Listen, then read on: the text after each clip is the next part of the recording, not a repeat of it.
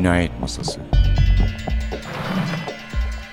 Hazırlayan ve sunan Sevin Okyay.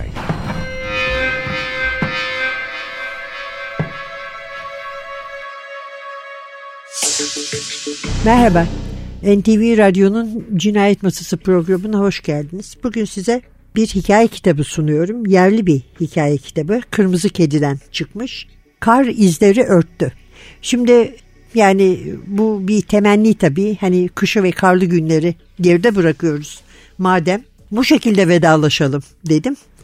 Yayını hazırlayan kitabı İknur Özdemir ve yazarlardan birer hikaye istemiş. Hepsinde kar, yılbaşı ve cinayet olacak. Tek şart bu. Ama bu yazarların içinde kimileri daha önce hiç böyle polisiye dediğimiz türden crime, aslında suç hikayesi yazmamış. Kimileri hiç hikaye yazmamış.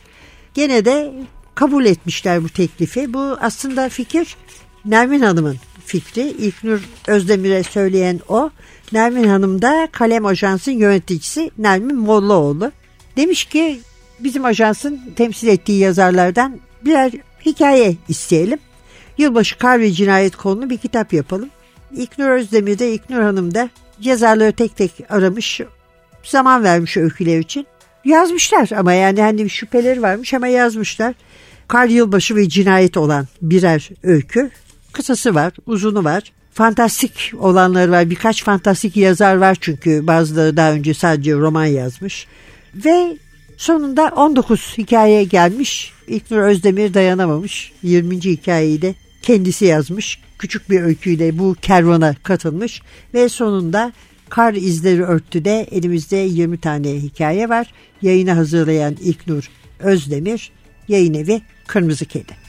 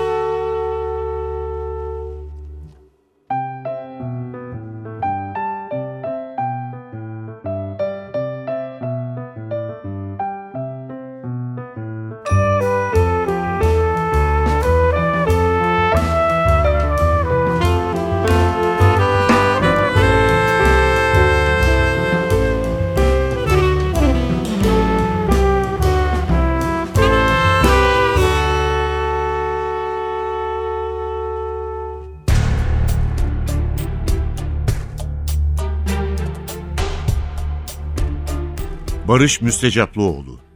Gerçek beni öldürmek. Kutup ayısı gövdesinin altına eşit aralıklarla dizilmiş 32 motordan aldığı güçle yavaş yavaş yükselmeye başladı. Üstüne çizili dev bir kutup ayısı motifi dışında bu adı hak edecek bir görünümü yoktu. İrili ufaklı binbir çıkıntısı olan bir proya daha çok benziyordu. Yılın büyük bölümünü uykuda geçirdiği için muzip mühendisler tarafından bu ada layık görülmüş, halk tarafından bu isimle benimsenmişti.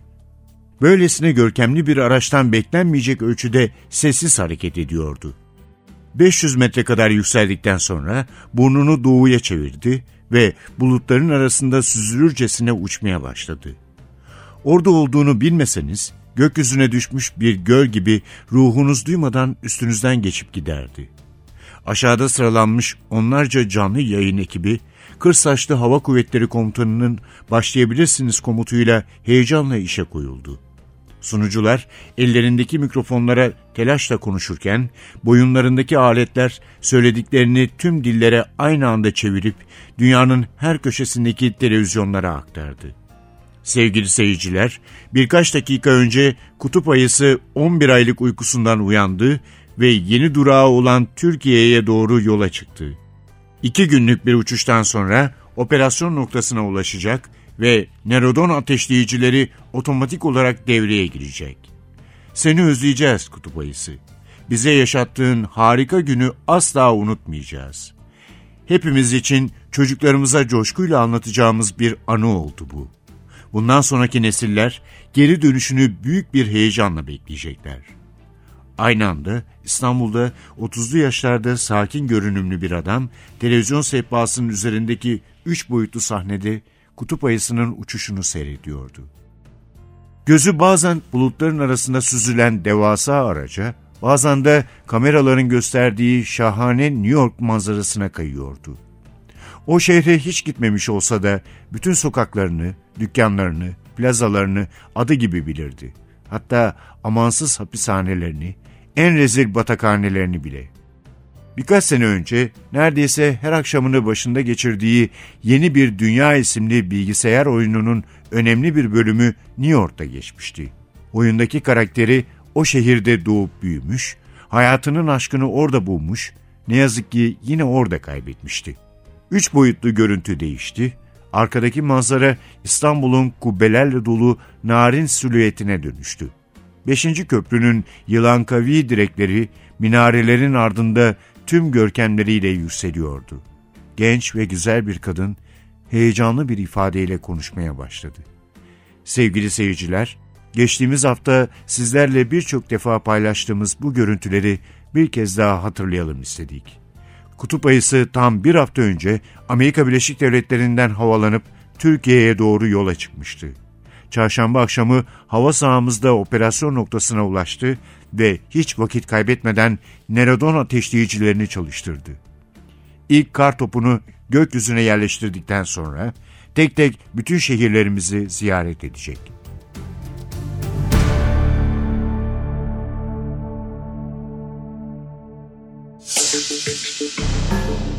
Efendim 20 tane öykü dedik. Kimlerin öyküleri bunlar?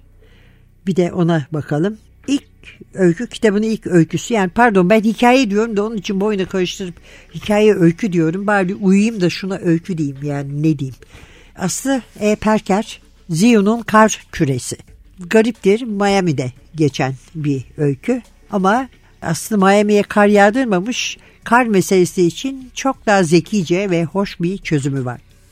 Sonra Ayşegül Çelik geliyor. Ayşegül Çelik'in hikayesinin adı Evcilik Oyunu ve Birkaç Damla Kan. Hemen arkasından fantastik edebiyatın gerçekten en yetkin yazarlarından Barış Müstecaplıoğlu tek polisiye romanıyla bu programa da konuk olmuştu daha önceleri. Şamanlar Diyarı ile ben bir olgunluk eseri verdiğine inanıyorum. Barış Müstecaplıoğlu Gerçek Beni Öldürmek diye bir hikaye yazmış ve bir oyun oynamak üzerine. Bu da ustaca yazılmış bir hikaye. Sonra Cem Selcan geliyor ve Cem Selcan rüya hikayesiyle, antolojiye diyeceğim, katılmış uzun bir hikaye. Gerçi Aslı Perker'inki kadar değil ama hemen hemen onunki kadar uzun. Burada da çok zekice buluşlar, sürprizler, beklenmedik ayrıntılar var. Doğu Yücel, biliyorsunuz kendisi de fantastik dünyamızın genç yazarlarından biri. Aynı zamanda bir sinema eleştirmenidir. Yani Doğu'yla hem Fabisat'tan hem Siyat'tan meslek grubu arkadaşıyız. Noel Baba'yı kim öldürdü lan hikayesini yazmış. Ece Erdoğuş yılbaşı ateşiyle katılıyor. Elif Tanrıyer bir cinayetin tanıklarıyla. Bambaşka alanlardan, diyarlardan tanıdığımız Gül İrepoğlu aslında kendi tercihine uygun bir dünya içinde gezdiriyor kahramanını. Julia'nın İstanbul'unda bir yılbaşı. Sonra bir kadın yazar daha, Gülşah Elikbank, Hesaplaşmayla karşımızda ve 5. kadın yazar arka arkaya Haceriye'nin de Carmen adlı hikayesi var seçkide. Gene çok bilinen, sevilen bir yazar. Mutlaka hayranları daha önce okumadılarsa okuyacaklardır kitabı. Hakan Günday ilk hikayesinin adı. İknur Özdemir'in 20. olduğu hikaye Planlı Bir Cinayet. Levent Mete burada da aykırı bir şey yapmış. Hikayesinin adı Siyah Kar. Melekşe Toprak tek tanıkla, daha çok gazeteci olarak tanıdığımız Mine G Kırıkkanat Rapunzel'le Nermin Yıldırım Kırmızı Kar'la katılıyorlar seçkiye. Sibel Oral Kiralık Yazar'la. Ne kadar çok kadın yazar olduğunu görüyoruz ve bizi çok mutlu ediyor. Tuna Kirimitçi gene çok sevilen bir yazar. Vitoza'nın Sırrını yazmış. Gazetecilikten gelen gene bir arkadaşımız, sevgili arkadaşımız Yazgül Aldoğan. Vera Ölmek Zorunda ile kitapta ve kapanışı da Yekta Kopan yapıyor. Doğum Sancısı.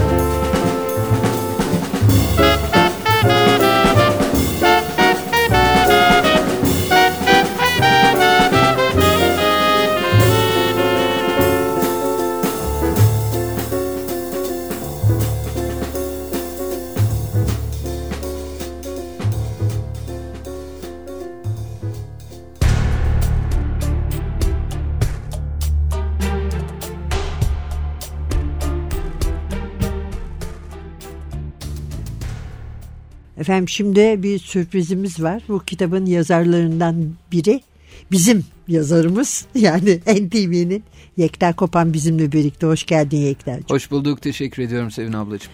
Onca işin arasında hikaye de yazdığını biliyoruz, kitaplarını okuduğumuz için.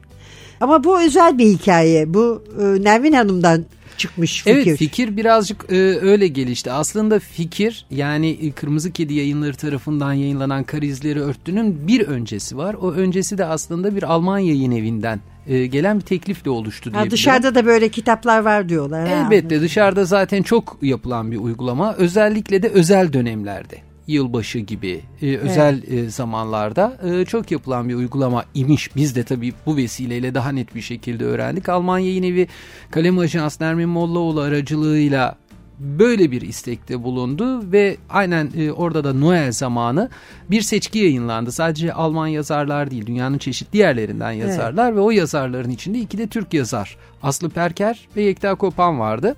O öykü daha sonra Nermin'in bu uygulamayı Türkiye'de de Kırmızı Kedi ile yapabilir miyiz düşüncesiyle meydana gelince o öykü bu kitabın da içinde yer aldı. Aslı'nın hikayesi ilk hikaye, seninkisi son hikaye, başını ve sonunu tutmuşsunuz. Aynen öyle oldu. Kitabın. Peki yani yazara bu nereden aklına geldi, esin kaynağı ne oldu diye sorulur. Bu nereden aklına geldi denmez ama. Yani bu öyküyle ilgili şunu söyleyebilirim. Aslında insanın içindeki iyi kötü, insanın içindeki beyaz siyah, bütün bunlar benim hep ilgimi çeker. Hem polisiye okumayı seven, hem Dostoyevski'yi seven, hem Çehov'u seven, bütün bunların içinden yol alan biri olarak o insanın içindeki iyinin kötüye döndüğü an, beyazın siyaha döndüğü birbirine an ya da gri alanlar, birbirine baskın çıktığı an dediğin gibi. Bütün bu alanlar zaten benim hep merak konularımdır.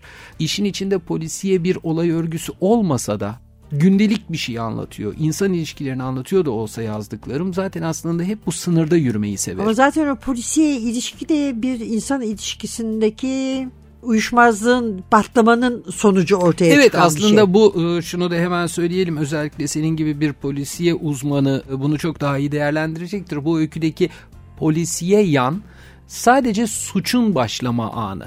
Yani aslında iyinin kötüyle ya da masumun suçla tanışma anı diyebiliriz. Anladım. Yoksa olarak bir polisiye çözüm, bir polisiye vukuat peşinde koşmak gibi bir şey yok. Ama zaten burada şart, lapa lapa yağan kar, yılbaşı, cinayet. Ben zaten yazarken Sevin abla aslında bütün öykülerimde atmosfer benim için çok önemli. Yani öyküyü yazarken de önemli, okuduğum metinlerde de alımlamam için o metni, atmosfere çok değer veririm. Dolayısıyla da hikayeyi bir atmosferin, bir zamanın, bir coğrafyanın içine yerleştirmek zaten çok çekici geliyor. Böylesi bir hikayenin, böylesine siyah bir hikayenin beyaz bir atmosferin içine yerleşmesi tam hikayenin tam da güzeldi. Ruhuna da uyuyor. Evet, tam da istediğim şey oldu yani. Siyah beyazın bir araya gelmesi. Evet. Kitabı okudun mu? Okudum. Çok çok çekici hikayeler var. Çok ayrıca bir yandan da şöyle bir şey, şu anlamda da değerli buluyorum. Bugüne kadar bırakın polisiye öyküyü, daha çok öykü yazarlığıyla tanımadığımız isimler var. Evet. Daha çok romanlarıyla bildiğimiz, daha çok roman yazan isimler. Fantastikçi var epey. Evet. Bugüne kadar roman yazan insanların öyküleriyle tanışmak için iyi bir fırsat. Bugüne kadar farklı konularda öykü yazmış insanların bir konuda yazdığı öyküyle tanışmak için iyi bir fırsat. Okur için şöyle de bir avantajı var. Bir konuya, bir duruma, hatta bir mevsime odaklanıp o mevsimin içinde nasıl farklı yolculuklara çıkılabileceğini denemek için iyi bir fırsat. Ayrıca şunu da söyleyeyim, bu kitap özelinde de genel olarak da söyleyeyim, öykü okumak isteyenlerin bu antolojilere, seçkilere, derlemelere rağbet etmesini hep tavsiye etmişimdir. Çünkü tanışırsınız, dersiniz ki ya bu yazar benim yazarımmış, bu da benim yazarım değilmiş. Evet, bu tarz benimmiş, bu tarz benim değilmiş. Tanışmak, bir yazarla, yeni bir türle, yeni bir kalemle tanışmak için çok iyidir. Yeni bir edebiyatla da tanışabiliyorsun. Çünkü ben mesela YKY'ye çevirdiğim Kanada öyküleri kitabında gördüm. O kadar çok insan sonra o yazarların başka kitaplarını aldı ki o kitapta tanıyıp. Çünkü burada pek Kanada öyküsü okuyamıyoruz. Ama o kitapta toplu olarak bir sürü iyi öykü görünce oradan başka yerlere gitmişlerdi. Kesinlikle. Ayrıca şeyler de iyidir. Bir yazarın öykülerinden seçilerek yapılmış derleme kitaplar ya da belli yaş gruplarına göre yapılmış, örneğin gençler için öyküler gibi derleme kitaplar, bütün bunların çok değerli olduğuna inanırım. Ve sen biraz önce çok önemli bir şey söylüyorsun. Keşke işte o Kanada öyküleri gibi kitaplar Türkiye'de daha çok satış yapsa da, yayın evleri böyle kitapları basmaya daha çok meyletse de biz de dünya edebiyatını tanısak. Ne yazık ki bunun şimdi Türkiye'deki tek mekanı dergiler. Dergilerin de hem ekonomik durumları hem çareleri, çaresizlikleri ortada. Hem de yerleri kısıtlı. Yerleri kısıtlı. İşte. Yani dünya edebiyatıyla, özellikle de bunun en güzel alanı öykülerdir. Dünya edebiyatıyla tanışabilmenin en güzel ortamlarından biri bu tip derlemeler, dergiler, seçkiler. Gerçekten öyle ve eskiden daha çoktu, biliyor musun? Ben de mesela Macar hikayeleri antolojisi, Çin hikayeleri antolojisi ama 50'li yıllardan kalma. O zaman basılıyormuş yani, böyle bir merak. Dünyaya açılan demek. Pencereymiş. Evet, evet. Olsun, bu da çok güzel bir seçki. Biz hepinizin içindeki cani ruhunu da bu şekilde gördüğümüz için çok mutluyuz ama gerçekten iyi hikayeler vardı. En büyük sürprizi de bence İknur Hanım'ın editörlük görevinden heyecanlanarak 20. hikayeyi de kendinin yazması. Çok teşekkür ederiz Yekta. Ben çok teşekkür ediyorum. Cinayetten bahsettiğimiz bir kitabı kahkahalarla kapatan bir sohbet yaptığımız için de sana ayrıca teşekkür ediyorum Sevin abla.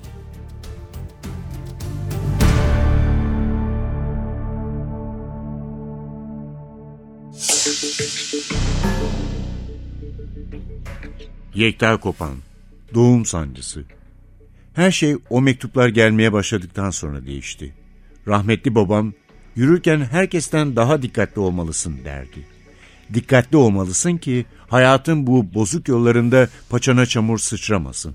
Çünkü oğlum, sen küçük bir çamur parçasını temizlemek için bile eğilmemelisin. Güzel söz değil mi? Oturaklı. Ne zaman başım darda olsa, yüreğimin üstüne mandalar oturmuş gibi hissetsem hemen babamın sözlerini hatırlarım. O ne dediyse yapmaya çalıştım, inanın. Hep dikkat ettim. Kimsenin bana çamur sıçratmamasına özen gösterdim. Eğilmedim. O mektuplar gelmeye başlayana kadar da oldukça huzurlu bir hayatım vardı. Tamam, son zamanlarda işten sıkılıyordum biraz ama atlatacağımı düşünüyordum. Yıllardır aynı şeyi yapmanın insanı nasıl körelttiğini bilirsiniz. Ertesi gün uyandığında hiçbir değişiklik olmayacağını bilmek, kendini açma kapama düğmesine başkasının bastığı bir makinenin herhangi bir parçası gibi görmek. Bunları fark edince makinenin diğer parçalarından nefret etmeye başlıyorsunuz. Çünkü onlar hiçbir şeyin farkında değiller. Yeni bir halı, yeni bir araba almak ya da ne bileyim hafta sonunda yeni bir çay bahçesi keşfetmek hayatlarındaki en büyük değişiklik. Nasıl nefret etmezsiniz? Yo, bunun saldırganlık olduğunu düşünmeyin. Aslında onlardan değil, onlarda gördüğüm kendi hayatımdan nefret ediyordum. Ama dedim ya, o mektuplar uykularımı eritene, hayatımı kabusa çevirene kadar bu sıkıntıları atlatabileceğimi, kendimi toparlayacağımı düşünüyordum. Olmadı. Boşandığım günlerde de aynı şeyi hissetmiştim.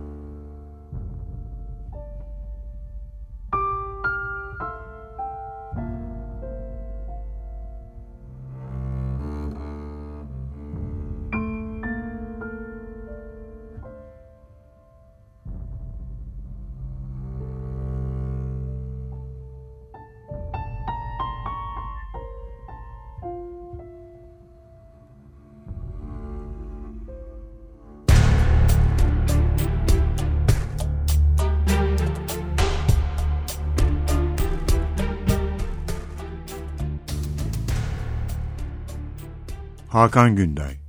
İlk, büyük demir kapının içindeki küçük demir kapı açıldı ve Demir ıslah evine girdi. Karşısına çıkan her kapıda dura dura yürüdü.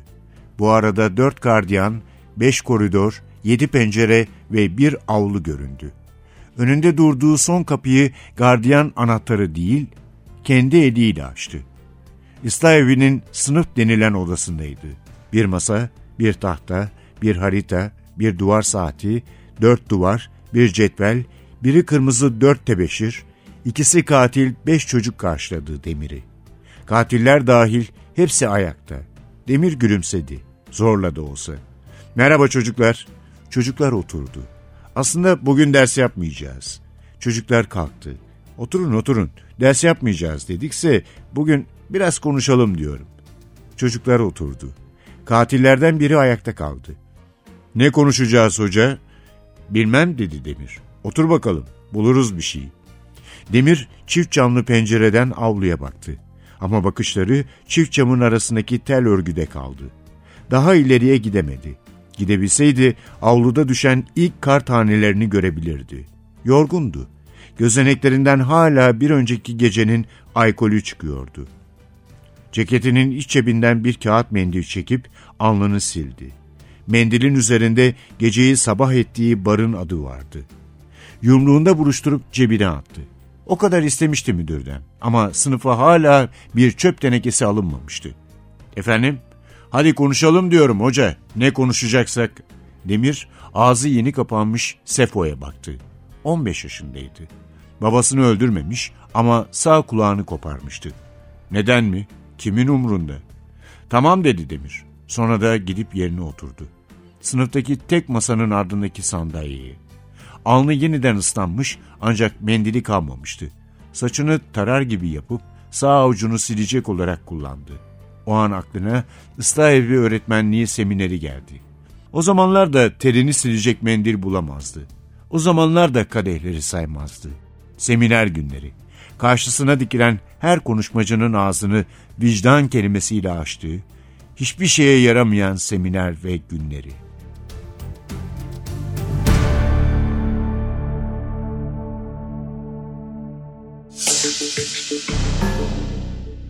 Evet efendim, sürpriz konuğumuz da geldi. Aslında zamanımız kısıtlı olmasa bir iki konuk daha çağırmayı düşünmüştük ama. Bu arada tabii ki arkadaşımız Suat Çalkivik de kitaptan parçalar okuyor, hikayelerden. Yalnız biz şöyle bir seçim yapmışız. Yani Barış Müstecaplıoğlu, Hakan Günday ve Yekta Kopan fena halde ırk ayrımcılığı durumunda görünüyoruz. Cidden değiliz, emin olun, bizi sadece mutlu ediyor. Bu kadar çok kadın yazarımızın olması bu kitapta, bu kadar iyi hikayelerle. İsterseniz ben telafi için minicik bir bölüm İknur Hanım'ın hikayesinden okuyayım. Çünkü editör yazar o. Planlı bir cinayet demiştim hikayenin adına. Evden çıkarken saate bakıyorum. 7'ye geliyor. Akşamın 7'sine. Apartman gürültülü. Merdivenlerden inenler, çıkanlar, çarpılan kapılar, çalınan ziller, alt katların birinden gelen müzik sesi. Bir başka dairenin açılan kapısından fışkıran çocuk çığlıkları. Hepsi birbirine karışıyor. Bir uğultu halinde yükselip kulağıma doluyor. Uyumsuz bir orkestra çalıyor sanki. Duymak istemiyorum ama mümkün değil. Yılbaşı akşamlarını oldum olsa sevmem zaten. Son yıllarda iyice huzursuz eder oldu beni. Neyi kutluyoruz ki? Hayatımızdan bir yılın daha eksilmesini mi? Öbür uca bir yıl daha yaklaşmamızı mı? Neyi? Evet, bu da İknur Özdemir'in kitaba yazar olarak katkısıydı. Editörlüğü yapan zaten kendisi. Demiştik ki kara ve kışa veda ettiğimiz günlerde, tabii bu bir temenni, giden kışın ardından bir selam gönderelim. O kışı biz de içinden kar, yılbaşı ve cinayet geçen öykülerle selamlayalım. Gerçekten de iyi oldu diye düşünüyorum. Çünkü belki gözünden kaçan olmuştur. Onlar da bizim programımızdan belki esinlenip kitabı alıp okurlar. Belki onlar da Yekta ile konuştuğumuz gibi bambaşka esinlere kapılırlar. Oradan bambaşka yollara giderler. Hepimizin önü açıdır. Önümüzdeki hafta bir başka Cinayet Masası programında yine birlikte olmak umuduyla. Mikrofonda Sevin, masada Hasan. Hepinize çok güzel bir gün, ve neşeli bir hafta dileriz. Cani bir ruh dilemiyoruz. Onu zaten Yekta'ya diledik. İyi günler.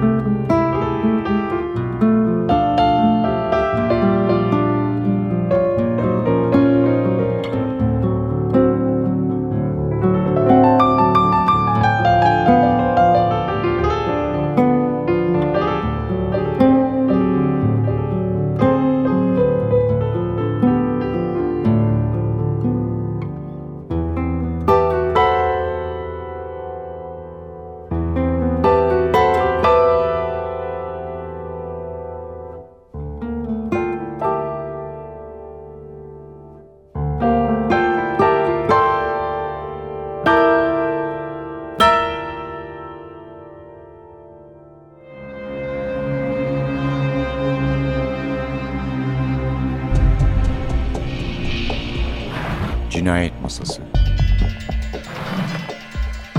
Hazırlayan ve sunan Sevin Okyay.